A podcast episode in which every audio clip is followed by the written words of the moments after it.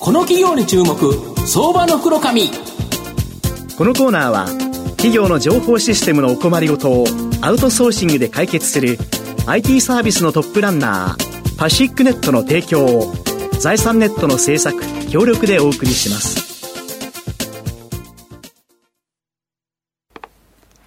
ここからは、相場の福の神、財産ネット企業調査部長、藤本信之さんとともにお送りします。藤本さん、こんにちは。毎度、相場の福の神のこと、藤本でございます。よろしくお願いいたします。よろしくお願いします。まあ、最近、あの、証券初心者っていう方が結構入ってこられると思うんですけど、はいうん、株式注文の時にですね、悩みなれ、悩まれるのが注文の仕方ということで、はい、まあ、指し値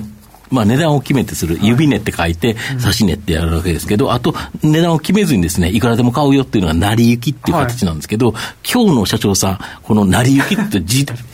なんですけど、重幸さんって読むんですけど、はいはい、で実は証券マンにとって成り行きって大好きなんですよね。指し値っていうのは値段が入るかどうかわからないから、手数料が読めないけど、成り行き注文っていうのは絶対できるので、手数料が読めてですね、非常になんか証券マンとしては、この成り行きっていう言葉大好きなんですけど、まあ初心者の人、なんか成功とか、あの指し値のことを指値と言ったりするんですけど、一応成り行きとあの指し値なんでという形になります。で、今日ご紹介させていただきますのが、証券コード3526、東証プライム上場、足森工業取締役社長、社長執行役員の鷲根茂之さんにお越しいただいています。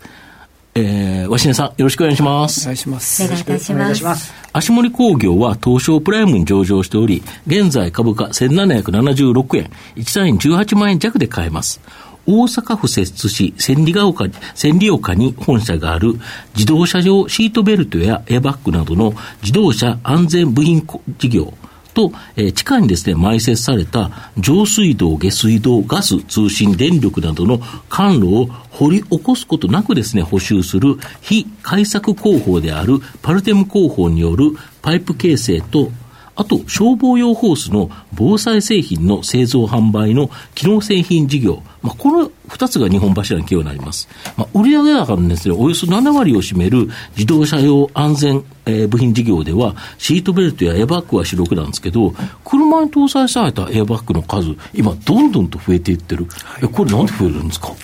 あのーまあ、安全装置である、シートベルトとエアバッグなんですけれど、はいはい、あのエアバッグは、うん、あの今までは正面からの衝突に対応するエアバッグがメインだったんですけど、なんかハンドルのところからバーンって出てくるってやつですよね、ね。イメージ感は。えー、現在はその横からこう衝突された時の、はいはい、エアバッグもあのつくようになってきてます。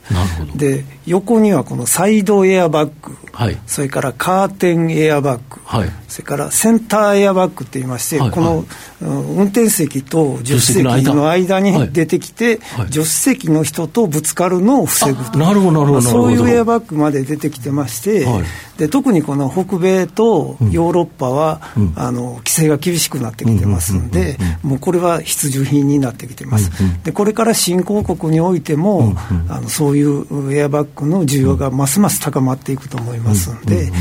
この市場はまだまだ大きくなるというふうに思ってます。なるほど、車の台数が一緒でもエアバッグの数が増えれば、まあ、そのエアバッグの売上高っていうのは増える可能性があると、ねはい、あと、やはりガソリン車でも EV でも自動運転になっても、結局シートベルトとこのエアバッグってなくならないですよね。そうですね。やっぱりもしものための備えですから、うん。はい。絶対に事故がゼロになるというのは、やっぱりなかなか、ないでしょうね、保証できないというふうに思いますし、はい。はい。うん、あのやっぱりセンサーが故障したり、うん、する可能性もありますので、何が起こるかわからない、まあ、そのための備えですから、なかなかこれはなくなることはないというふうに考えてます。そうですよね、なんか大阪万博ではなんか空飛ぶタクシー空出るそうですけど、はい、あれだってついてるんでしょうね、多分、はい、あのつける必要があるだろうと思います。そうですよね。あとそのえっ、ー、と主力のですね、お客さんの、まあ、国内カーメーカー、まあ、こういうところは主力だと思うんですけど、最近では新興の EV メーカー、はい、まあ、こういうところも結構告発されてるんですか？はい。あの、当社では、えー、ベトナムの自動車会社に供給を始めてます。はいはい、なるほど。あの既存の自動車メーカーには、うんうん、あの既存の大手サプライヤーがいて競争が、まあね。うん、競争が厳しいんですけれど、新興メーカーには、うん、あのまとまった数量数量がやっぱり保証されてないため、うん、その大手サプライヤーは受注に慎重な場合が多いんですね、まあ、そういう意味ではあの我々小規模ではありますけれど、少量生産にも対応です、対応できますので、えー、リスクもあるけれど、正気もあるというふうに考えていってます。なるほど。あと、大手ともこれ、一緒にやっていくためにも、手を打ってますよね。はい、で、大手とも戦っていけるように、えー、トヨタ合成株式会社、まあ、これはあの、うん、トヨタグループの安全部品の中核企業なんですけれど、えー、資本業務提携を結んで製品競争力を高める取り組みを行っています。なるほど。あと、御社は消防用ホースで、日本初となるゴム内張りホースを開発。昔はゴムなかったから、あの圧力かけたら水漏れたんですよね。そうですね。あの、もともとは、あの、朝のホース、その当時は朝のホース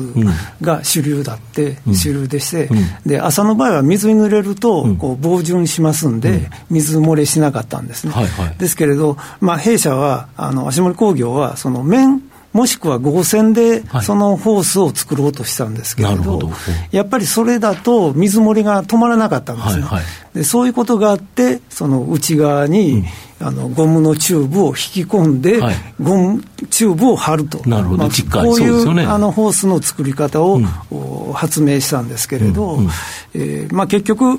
今のホースの原型になって、この朝のホースっていうのは、あのなくなってしまいました。で、ただゴムのホース、内側に作るのって大変だから、この作り方をひっくり返したんですよね。そうですね。あのー、ゴムのチューブをやっぱり引き込む、作っておいて引き込むっていうのはやっぱりあの手間がかかるんですね。はいはい、まあそういうことで、この連続的にこう生産をするために、うん、ゴム、ゴムをその外側に貼り付けるっていうのはこう連続してこう貼り付けていくことができるんですね。でそれをずっと連続的に行った後で、ひっくり返す。いや、普通ひっくり返すように、くるっとひっくり返しちゃえば、そ、ねはい、それが内側にゴムがいくと。そうですね。はい。そういう方法を考え出したんですね。うん、はい。なるほど。で、この技術を応用して、この上水道とかの管路、まあ、これを掘り起こすことなくです、補修できる非開削工法であるパルテム工法、はい、これ、どんな工法になるんですか？えー、っとまあ、この技術を応,、うん、あの応用したのが、あのパルテム工法というんですけれど、うん、えまあ、パルテムっていうのはあのパイプラインオートマチックライニングシステムの略語で、うん、えー、まあ、足森工業が作った、うん、あ言葉になるんですけれど、このマンホールのところにこうエアーでこう押し込みながら、あの古くなったパイプの内側にパイプを形成するというやり方なんですけど。イメージ言うと、太い消防ホースを、えーと、空気をぶわーっとぶち込みながら、裏裏返しながら、ずっと奥にあのホースを挿入して引っ張り込むんではなくて空気で押していくっていうことですよね。ちょっとあの、うん、口だけでは説明しにくいんですけれど、ですよね、押し込んでいくと。押し込んでいくんですよね、はい、空気でゴーッと押し込んでいくと、はい、それが中に要は缶の中にまた一つの缶ができるようなもんですよね、ね、ちょっと内径が細くなりますけど、これが非常に今いいんですよね。というのが、昔作った、大体僕が生まれたぐらいの頃に、上下水道って多分、日本では結構できてたと思うんですけど、かなりガタきてますよね。そうですね。うん、あのーまあ、あの上水道の耐用年数は大体40年というふうに言われてまして、うん。えー、今、だいぶとそのパイプラインの老朽化が進んでまして、ね、まあ、テレビなんかでも出ますけれど、はい、その水道管が破裂した頭に水が出てきたとか、道路へこんだとかって言ってますよね。はい、あのそういうところがあの、うん、増えてきてます。うん。はい、でそうすると、やっぱこの工法によって、で昔だったら、あれですよね、あの開けてたんですよね、道路を止めて、本当に管をもう一回埋め直すんですよね。そうですね。あのまあ、パルテム候補の場合は、うん、こう道路を掘り起こすことなく、うん、あの管路を構成できるという、うんうん、特徴があるやり方なんで、うん、環境には非常に優しいやり方になります。で廃棄物も少なくなりますし、うん、えー、工事期間も短くなりますので、コストも低いですよね。そうですね。あの安くできるようになります。なるほど。これがもっともっと広がっていけばということで、ここの分野って大きく伸びる可能性ありますよね。そうですね。まだまだ、うん、あの、この観光性の認知度が低いというところもありますので、うん、この認知度を高めて、うん、で特にその開削に比べると、その観光性って中の方でやってしまいますので、見えにくいもんですから、あの、やっぱり発注する人にとったら、あの出しにくい、でそれをやっぱりあの解決していくにはやっぱり信頼、信用と信頼を高めて、で日度を上げていって、この観光性の事業を広めるということが大事だというふうに思ってます、なるほど。御社の今後の成長を引っ張る引っ張るもの改めて教えていただきたいんですが。はい。あのーまあ、昭和の後期、先ほどの消防フォースから、うん、あのスタートしました、うん、でえー、その後自動車の方が、うん、え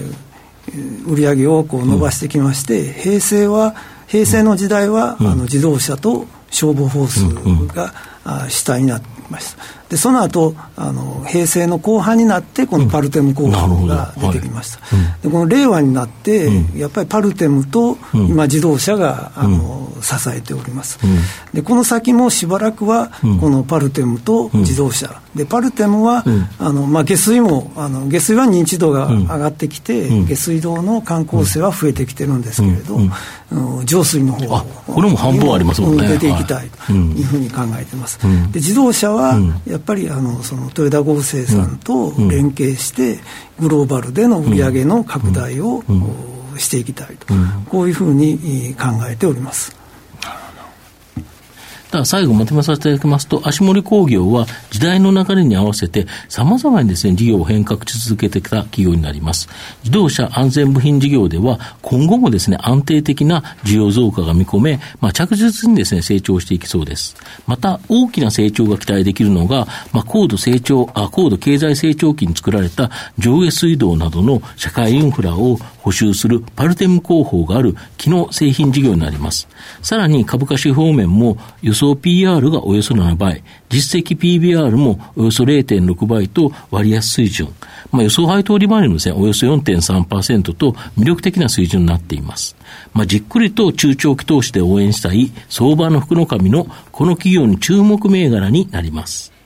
今日は証券コード3526東証プライム上場足森工業取締役社長社長執行役員の鷲根茂之さんにお越しいただきました。鷲根さんありがとうございました。ありがとうございました。ありがとうございました。藤本さん今日もありがとうございました。どうもありがとうございました。企業の情報システムのお困りごとをアウトソーシングで解決する IT サービスのトップランナー。東証スタンダード証券コード3021パシフィックネットはパソコンの導入、運用管理、クラウドサービスからデータ消去、適正処理までサブスクリプションで企業の IT 部門を強力にバックアップする信頼のパートナーです。取引実績1万5000社以上。東証スタンダード証券コード3021パシフィックネットにご注目ください。この企業に注目、相場の黒髪。このコーナーは企業の情報システムのお困りごとをアウトソーシングで解決する IT サービスのトップランナーパシックネットの提供を財産ネットの制作協力でお送りしました。